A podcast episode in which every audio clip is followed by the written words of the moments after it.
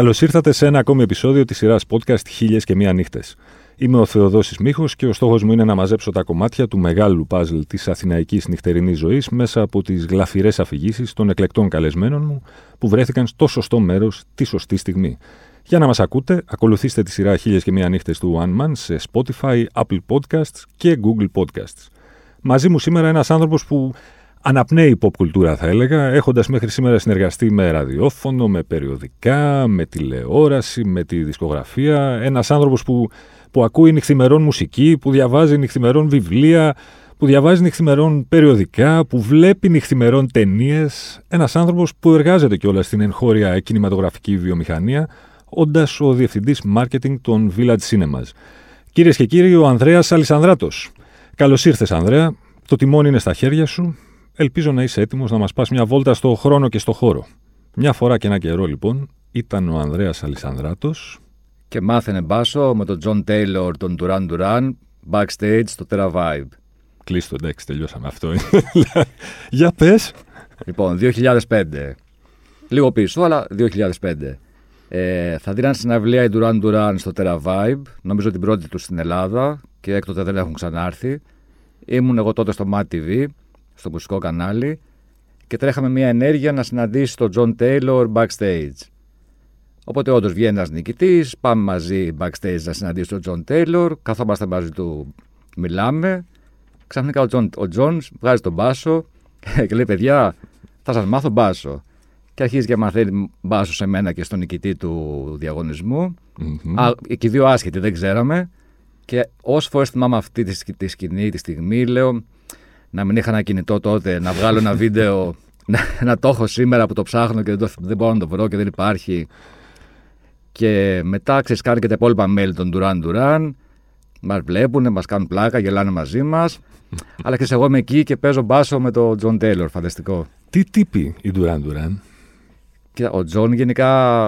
Λες και είναι κολλητός μου τώρα. Ο Τζον Τέιλορ. Ναι, ναι. Ο Τζον Τέιλορ είναι πολύ χαλαρός τύπος. Πάρα πολύ. Γεμίζει το χώρο. Όλοι οι υπόλοιποι είναι επίσης χαλαροί και γεμίζουν τον χώρο, αλλά ο Τζον Τέιλορ έχει κάτι πιο. είναι λίγο πιο star. Mm-hmm. Εν μεταξύ, εκείνη τη φάση ο Σάιμον Λεμπόν είχε πάρει και κάποια παραπάνω κιλά και είχε βαρύνει λίγο. Οπότε είναι λίγο πιο βαρύ από τους άλλους. Uh-huh. Αλλά ο Τζον Τέιλορ Θεός, Θεός. Και πάρα πολύ άνετος και ξέρεις, ούτε κοίταξε το χρόνο, ούτε ασχολήθηκε με το πόσο έχουμε να του μιλήσουμε. Κάτσε πάρα πολύ ώρα μαζί μας. Είναι μια φανταστική, φανταστική στιγμή. Έχουν τον αέρα του Popstar, δηλαδή είναι τα μέλη ενός από τα διασημότερα και σημαντικότερα συγκροτήματα της pop κουλτούρας. Έχουν αυτό το, το ψώνιο, να το πω, του Popstar ή όχι; Όχι, όχι, απλά ξέρουν ποιοι είναι, είναι ξεκάθαρο. Mm-hmm. Δηλαδή, δεν είναι ψωνίστικο αυτό. Ξέρουμε ποιοι είμαστε, ξέρουμε το όνομά μας, τι σημαίνει για την pop κουλτούρα και βάσει αυτού πηγαίνουμε. Δεν μου βγάλανε τίποτα το ψωνίστικο, τίποτα το. Ήταν πάρα πολύ άνετοι, πάρα, πάρα πολύ άνετοι. Πολύ σημαντική ερώτηση πώς καταφέρνουν, πώς τα είδε στα μαλλιά τους από κοντά. Πώς καταφέρνουν και έχουν τόσο ωραία μαλλιά μετά από τόσα χρόνια σε αυτή τη δουλειά. Δεν... το ξέρω και το κάνω και εγώ για μένα. Δεν μπορώ να το πω παραπάνω. Δεν ξέρω, αλλά τα μαλλιά τους είναι φανταστικά, όντως. Όντως. Το ντύσιμο; Ε, το είδα με ένα t-shirt και με ένα στενό παντελόνι οι περισσότεροι. Ε, ξέρεις το κλασικό ντύσιμο που έχει ένα στάρο όταν είναι backstage που ναι, μένει απλό στα δικά μας μάτια, αλλά στην ουσία έχει ένα σταριλίκι πάνω του. Mm-hmm νιώθουν ε, από την γνωριμία σου αυτή, ας πούμε, η εντύπωση αποκόμιση ήταν ότι νιώθουν επίκαιροι Duran Duran, μια μπάντα τέτοιου βεληνικούς και τέτοιας ιστορίας, ή νιώθουν λίγο σαν να περιφέρουν τον ίδιο τους στο θρύλο, ας πούμε. Κοίτα, τότε είχαν κάνει το μεγάλο hit το Reach Out ε, for the Sunrise, αν θυμάμαι καλά. Mm-hmm. Το Reach Out του λέγεται σίγουρα αρχή του. Οπότε είχαν ούτως ή άλλως ε, ξανά μεγάλη επικαιρότητα. Αλλά τους πέτυχα σε φάση που είχαν μια, ένα δεύτερο διάστημα αναγνωρισιμότητας στον κόσμο. Mm-hmm. Αλλά γενικά ξέρεις, είναι αυτό ότι ξέραν ποιοι είναι, ξέρουν ποιοι είναι και πάντα μου δίναν την εντύπωση ότι ξέρουν πού πηγαίνουν. Και νομίζω αυτό βγαίνει ακόμα και σήμερα. Ανδρέας Αλισανδράτος λοιπόν με μεγάλη πετριά, έτσι να το πω έτσι, για τις συναυλίες και για τη μουσική γενικά. Φαντάζομαι έχεις πάει σε δεκάδες συναυλίες μέχρι σήμερα, εκατοντάδες, έτσι. Ε, ναι. Ε, στην Ελλάδα έτσι πιο ζεστές μου αναμνήσεις από συναυλία ήταν backstage με τους Red Hot Chili Peppers. Οπα και με, τους, ε, και με τους Linkin Park όταν είχαν έρθει πάλι στο Terra με τους Peppers στο ΆΚΑ τότε. Mm-hmm. Με τους Linkin Park ειδικά ήταν και οι οικογένειές τους μαζί. Οπότε ήταν φανταστικό γιατί ήμασταν όλοι και τρώγαμε το μεσημέρι με τα παιδιά, με τις γυναίκες τους. Σαν ένα μεγάλο πάρτι ήταν. Mm-hmm. Ε, με τους Peppers ήταν λίγο πιο επαγγελματικό, δηλαδή συναντηθήκαμε, μιλήσαμε, θα τους κάναμε μια απονομή πλατινένιου δίσκου, όντως την, την κάναμε.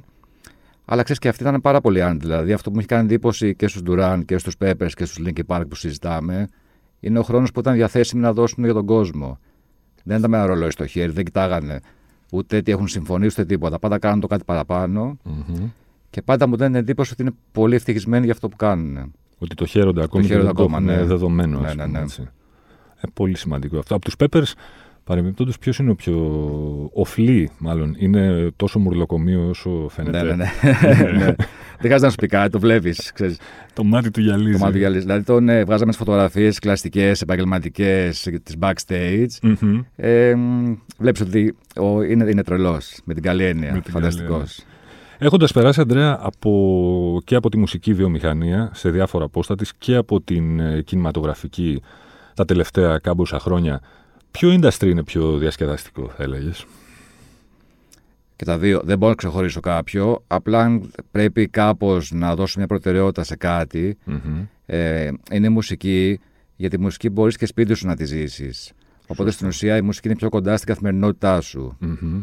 Οπότε αυτό της δίνει ένα βαντάζ σε σχέση με τον κινηματογράφο που θα πρέπει να πας κάπου αλλού έξω σε μια κλειστή αίθουσα. Έχοντας γνωρίσει όμως και αρκετούς rockstar, να το πω έτσι, ή pop star, όπως θες ε, πες το, δεν ξέρω ποιος είναι ο πιο δόκιμος όρος, και αρκετούς ε, star και ηθοποιούς του κινηματογράφου. Πιο προσιτοί ή από την άλλη πιο star ποιοι είναι; Ε, ποιο στάρ είναι της μουσικής.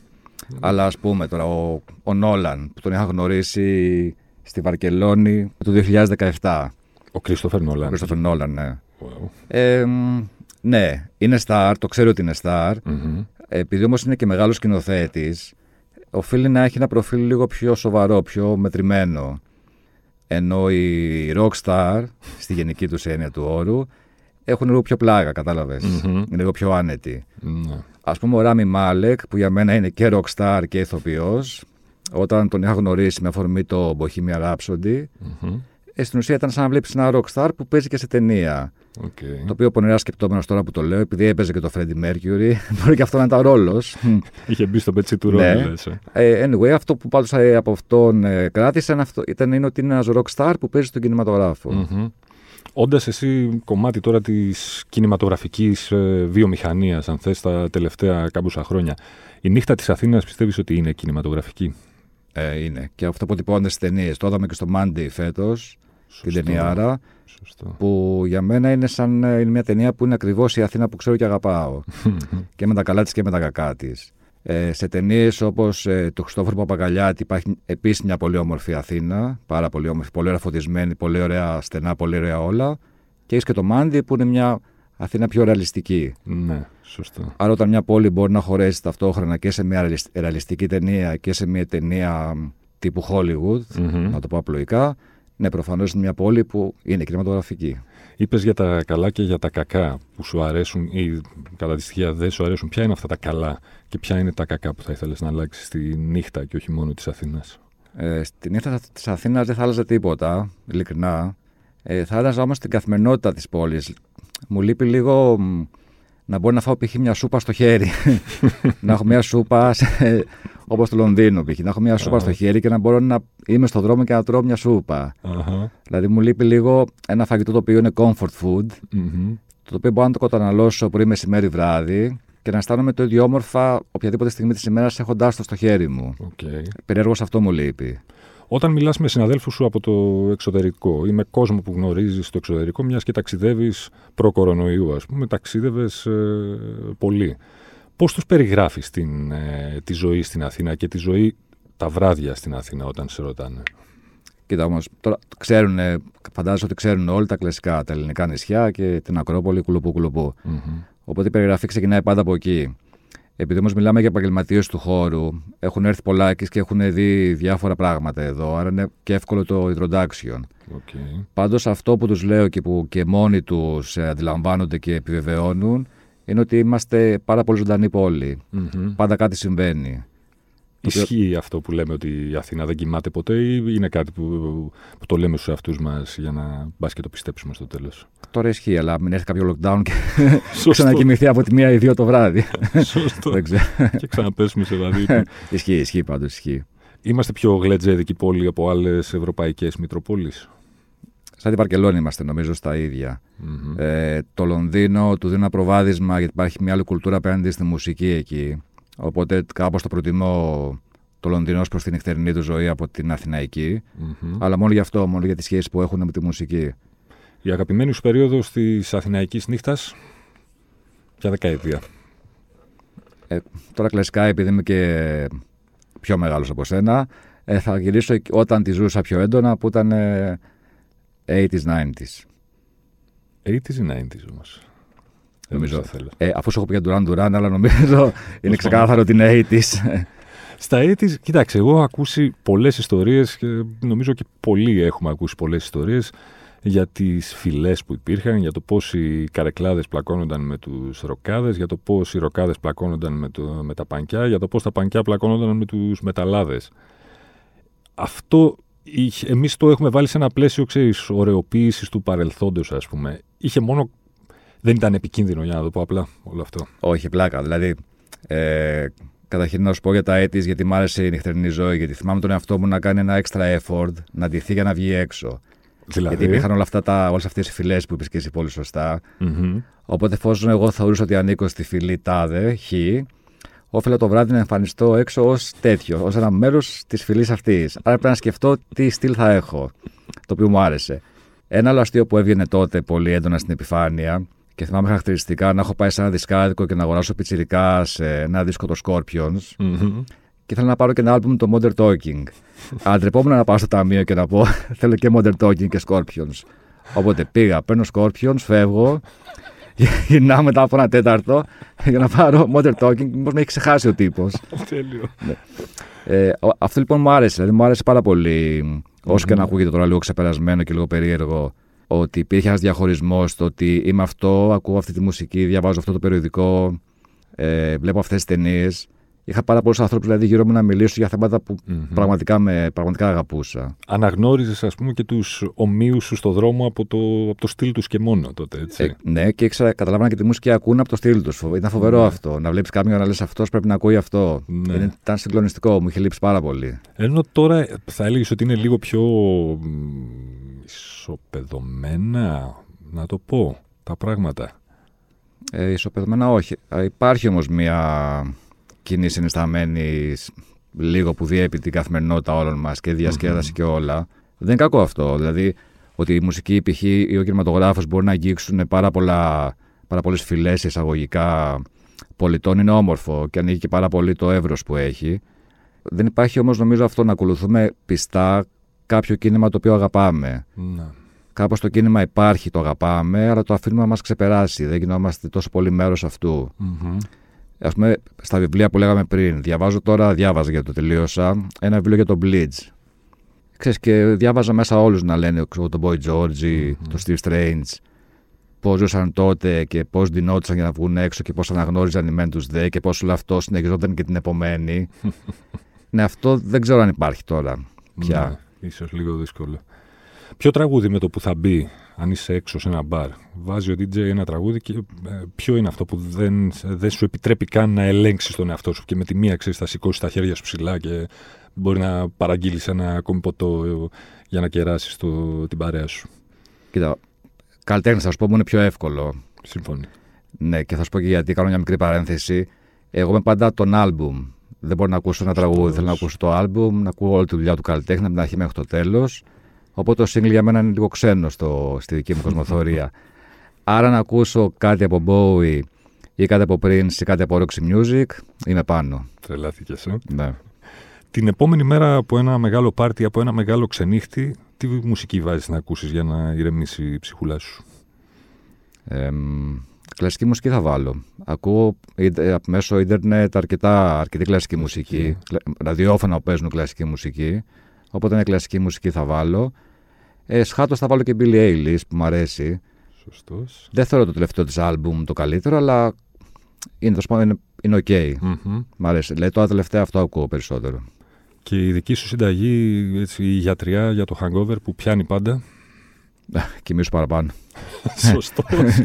εγώ αυτό κάνω, δεν ξέρω κάτι άλλο. Σωστός. και, και, και καφές, αλλά επειδή εγώ πίνω πάρα πολύ καφέ όλη τη μέρα, δεν ξέρω αν ε, ο καφές βοηθάει ή απλά βοηθάει εμένα γιατί πίνω πάρα πολύ καφέ. Λοιπόν, να μιλήσουμε λίγο και για σινεμά όμως. Πώς ε, πώς στέκεται το σινεμά στην Ελλάδα μετά από. εν μέσω μάλλον ακόμη πανδημίας και με αβέβαιο το μέλλον. Στέκεται, δεν στέκεται, γονατίζει, πώς είναι η κατάσταση; Εντάξει, OK, okay, προφανώς γονάτισε. Ε, το crash test το μεγάλο για την αγορά πιστεύω ότι είναι ο νέος James Bond που βγαίνει 30 Σεπτεμβρίου. Ε, Μετά από αρκετές αναβολές, αν δεν κάνω λάθος. Τέσσερις ή πέντε. Τέσσερις σίγουρα. Γιατί το λέω αυτό, οι ταινίες του James Bond είθισται να κάνουν στην Ελλάδα 500.000 εισιτήρια, που είναι ένα σοβαρό νούμερο. Ε, θα δείξει τώρα το, το νούμερο που θα κάτσει, θα δείξει αν η αγορά πάει πάλι για τόσο μεγάλα εισιτήρια ή έχει μείνει λίγο Ε, άρα ναι, το James Bond είναι κάτι που θα δείξει το τι μέλη γενέστε. Από τις υπόλοιπες ταινίες της Marvel πάνε καλά, mm-hmm. εξακολουθούν να πηγαίνουν καλά και ξέρω ότι τα θερινά πήγαν πάρα πολύ καλά φέτος, βοηθούμενα και από τα μέτρα που σε πάρα πολλά εισαγωγικά τα ευνοούσαν. Mm. Λόγω, λόγω εξωτερικού χώρου εννοώ, όχι κάτι Αυτά που ακούς από εξωτερικό, από συναδέλφους σου, η, το, η αντίστοιχη ας πούμε, κινηματογραφική βιομηχανία στην Ισπανία, επειδή ανέφερες πριν τη Βαρκελόνη, ε, έχει αντιμετωπίσει τα ίδια προβλήματα που έχει αντιμετωπίσει και η ελληνική; Ναι, εννοείται για τη Βαρκελόνη, γιατί την αναφέρω για να ε, σου εξηγήσω λεπτομέρω. Στη Βαρκελόνη κάθε χρόνο γίνεται μια έκθεση που λέγεται Cine Europe. Και έρχονται όλα τα μεγάλα στούντιο και παρουσιάζουν τις νέες ταινίες τους των επόμενων δύο ετών και ταυτόχρονα έρχονται και εταιρείες που φτιάχνουν μοντέλα για κινηματογράφους, καινούργιες μηχανές, καινούργια καθίσματα, mm-hmm. λογισμικό και παρουσιάζουν και αυτά τα δικά τους προϊόντα. Είναι μια, άρα λοιπόν μια έκθεση που και μαθαίνεις για τις ταινίες και μαθαίνεις και τι έρχεται στον χώρο του κινηματογράφου. Προφανώς τώρα αυτά έχουν παγώσει τα τελευταία δύο χρόνια. Αλλά φέτος που θα γίνει τον Οκτώβριο η έκθεση αυτή, ξέρω ότι γενικά υπάρχει μια αισιοδοξία στην αγορά.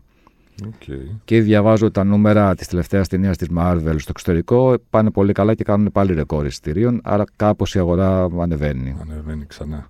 Μιας και είπες Marvel. Στο... Δεν είμαι φαν, να σου το πω. Αυτό θα σε ρωτούσα τώρα. Αυτό θα σε ρωτούσα. Σε αυτή τη, μεγάλη κουβέντα ξέρεις, που συνήθως το δίλημα οριοθετείται ως εξής. Είσαι με τη, με τη Marvel ή είσαι με το Σκορσέζε και τον Νόλαν, ας πούμε. Με ποια πλευρά είσαι; Ε, Σκορσέζε προφανώς και ο David Fincher. Είμαι Σκορσέζε Fincher. Φιντσερικό full. Τι θα ήταν όμως η κινηματογραφική βιομηχανία σήμερα χωρίς τις ταινίες της Marvel; Θα ήταν; Όχι. Όχι. Ε, ναι, το, το μεγάλο βάρος το σήκωσαν τα τελευταία χρόνια τα Star Wars που ξαναβγηκαν Πάλι και αυτό Marvel είναι στην ουσία. Ε, Lucas, τέλος πάντων Marvel. Η Marvel και σποραδικά κάποιες ταινίες που ήταν ε, επιτυχίες αναπάντεχα όπως το La La Land. Όντως, ναι. Αλλά ναι, τα multiplex που είναι ο χώρος που εγώ δουλεύω και γνωρίζω καλύτερα, όντως η Marvel είναι αυτή τη στιγμή το δυνατότερο brand. Ναι. Και δεν σταματάει έτσι. Και δεν λέμε τίποτα να Όχι, σταματήσει. Και καλά κάνει και δεν σταματάει. Ξέρεις, απλά είναι, μου φαίνεται ένα ανεξάντλητο σύμπαν, ένα ανεξάντλητο multiverse τώρα πια. Ναι, ναι, έχει ανοίξει πάρα πολύ. Δεν ξέρω. Με βλέπω και εγώ και εσύ να παίζουμε σε λίγο. Δηλαδή, πραγματικά έχουν γεμίσει ήρωες εκεί. Ε, ναι, μερικά είναι καλά, μερικά είναι άσχημα. Mm-hmm. Δεν είμαι συνολικά φαν, αλλά καταλαβαίνω τη δυναμική των ταινιών. Καταλαβαίνω ότι μερικές ταινίες όντως είναι πάρα πολύ καλές για το είδος τους. Ε, είμαι OK με του Star που είναι και σοβαροί ηθοποιοί να παίζουν σε αυτές τις ταινίες, έστω και δευτερεύοντες ρόλους. Ε, χαίρομαι που η Scarlett Johansson τα βάλε, επιτέθηκε με τη μία και βάλεσε τις μηνύσεις για το Black Widow. Mm-hmm. Ε, ναι, γενικά είναι ένα ωραίο universe που γενικά έχει και βγαίνει και έξω από τον κινηματογράφο όλο αυτό. Σωστό, είναι pop κουλτούρα. Είναι pop κουλτούρα. Το οποίο είναι σεβαστό και εκτιμητέο. Η σχέση που έχει το ελληνικό κοινό με το, ε, με το κόνσεπτ ε, του κινηματογράφου ως ολοκληρωμένη έξοδο, ας πούμε, για ένα βράδυ. Είναι όμοια με αυτή που έχουν και σε άλλες χώρες με βάση την εμπειρία σου; Ναι, απλά κάνουν πιο ησυχία. Εδώ ή έξω; Όχι, έξω. Ε, ναι. έξω, δηλαδή έξω λίγο περισσότερο που έχει να κάνει με την κουλτούρα νομίζω του κάθε λαού. Mm-hmm. Ε, σέβονται ότι όταν πάω στο σινεμά υπάρχει κάποιος άλλος που και αυτός έχει πληρώσει εισιτήριο. Ναι. Οπότε ας μην τον ενοχλήσω. Mm-hmm. Ε, αυτό που έχει τεράστια διαφορά είναι τα κινητά που σε εμάς είναι non-stop ε, σε λειτουργία. Γιατί αυτό; Ναι, δεν ξέρω γιατί. Και συναυλίε το, το βλέπεις και εσύ έτσι γίνεται. Mm-hmm. Ε, Έξω δεν είναι τόσο πολύ. Και δεν έχει να κάνει νομίζω με νόμους ή με αυστηρότητα του οποιοδήποτε νόμου. Μμμ. Έχει να κάνει ξεκάθαρο ότι είναι λίγο πιο στο DNA του ότι τώρα βλέπω μια ταινία και την απολαμβάνω και κοιτάω μόνο αυτό. Ναι. Και τόσο πάντων, αν δεν σ' αρέσει την τελική ταινία, μπορείς και να φύγεις. Δεν χρειάζεται να βγάλεις Σωστό. κινητό και να χαλάσεις και το άλλο τη διασκέδαση. Σωστό και αυτό. Λοιπόν, για να, να ολοκληρώσουμε, κάπως στο στυλ που ξεκινήσαμε, με τη μουσική να το πιάσουμε. Αν μπορούσες αύριο με ένα μαγικό ραβδί να εξαφανίσεις την πανδημία και να κανονίσεις να έρθεις στην Αθήνα για ένα live, ένα συγκρότημα. Για να πας να είσαι μπροστά μπροστά στην πρώτη γραμμή και μετά να πας και στο ενδεχομένως και backstage να σου μάθει ο μπασίστας μπάσο. Yeah. Ποιο, ποιο συγκρότημα θα ήταν αυτό, ποια μπάντα; Μία μπάντα που θα ήθελες ε, την πρώτη μέρα μετά το τέλος της πανδημίας να δεις. Και να χορέψεις σαν να μην υπάρχει κορονοϊός, σαν να μην υπάρχει αγωνία, σαν να μην υπάρχει άγχος, σαν να μην υπάρχει φόβος. Θα σου πω αυτό που μου ήρθε στο μυαλό μου με τη μία, γιατί θέλω και γενικά να λέω αυτό. Ε, να λέω, μιλάω πάντα αυτό που μου έρχεται και να μην σκέφτομαι. Θα ήθελα να δω τον Kanye West. Όχι για κανένα λόγο. Δεν θεωρώ ότι τα τελευταία του άλμπουμς έχουν κάνει κάτι ή τέλος πάντων ο ίδιος έχει πάει κάπου την τέχνη του. Μμμ.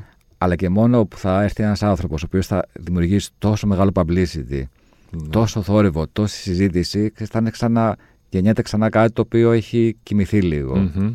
Πιστεύεις θα είχε κόσμο μια συναυλία του Kanye West στην Αθήνα; Εννοείται όχι. Εννοείται όχι; Ναι, ναι. Ακούω. Ε, για σκέψου πόσα ονόματα έχουμε δει hip hop. Δηλαδή, Ναι. φαντάσου είχαμε δει το Jay-Z στα ντουζένια του τότε, Όντως. στο Αθηνών Αρένα. Ναι, και πόσο να χωράει το Αθηνών Αρένα, χωράει 3.000 άτομα, δύο; Το είχα ξεχάσει αυτό, ναι. Και μάλιστα παρουσία και της Beyoncé. Τη είχαν δεχτεί λέει, και οι δύο. Και ήμασταν μέσα πάρα πάρα πολύ λίγοι για έναν Jay-Z. Ο 50 Cent που είχε έρθει κάποτε και αυτός με το In Da Club τότε. Ναι. Ναι, OK, decent, δεν είχε πολύ κόσμο. Είναι γενικά, ξέρεις, ενώ υπάρχει ένα κοινό, καταναλώνει τη μουσική τη συγκεκριμένη Μμμ. που είναι και φανταστική. Ε, μ, δεν ξέρω στις συναυλίες τι γίνεται και χάνεται. Ίσως φταίει το streaming, ίσως φταίει, δεν ξέρω. Ποιος ξέρει. Θα ξαναδούμε σύντομα συναυλίες, λες. Ναι, αφού νομίζω και έχουμε και Sting τέλος του μηνός. Σωστό. Έχουμε και το Sting. Συναυλία σε κλειστό χώρο όμως. Ναι, question mark. Υπομονή. Αντρέα μου, σε ευχαριστώ πάρα πολύ για την Εγώ παρέα. ευχαριστώ πολύ. Ελπίζουμε να, να ξαναδούμε και τις συναυλίες, ελπίζουμε να, να τα πούμε και ξανά σε κλειστές αίθουσες τώρα που, που βγαίνουν και μεγάλες ταινίες σαν το James Bond για παράδειγμα και όντως ο κόσμος να στηρίξει μια τόσο μεγάλη παραγωγή που θα είναι και game changer για την, Όντως. για την πορεία του κινηματογράφου Και είναι και η τώρα. τελευταία ταινία του Daniel Craig ω Bond. Σωστό. Α, ο οποίος παρεμπιπτόντω το καλοκαίρι γυρνούσε στο Πόρτο Χέλη με κόκκινη Ferrari, γιατί γύριζε εκεί το Knives Out το 2. Ε, που πίσω στην πινακίδα έχει το όνομά του, να ξέρεις. Αν πετύχετε κόκκινη Ferrari, παιδιά, στον δρόμο μου και πίσω είναι Daniel Craig, είναι ο Daniel Craig. Είναι όντως, δεν είναι κάποιος Όχι, ψωνισμένο είναι με ο τον Daniel Daniel Craig. Craig. Ωραίο, ωραία πληροφορία. Ευχαριστώ για, το- για την παρέα λοιπόν, Αντρέα. Εγώ μην ευχαριστώ ξεχνάτε πολύ. εσείς ότι για να μην χάνετε επεισόδιο, αρκεί να βρείτε και να κάνετε subscribe στη σειρά podcast του One Man χίλιες και μία νύχτες σε Spotify, Apple Podcasts και Google Podcasts. Ραντεβού την ίδια ώρα, στο ίδιο μέρος, την άλλη πέμπτη. And I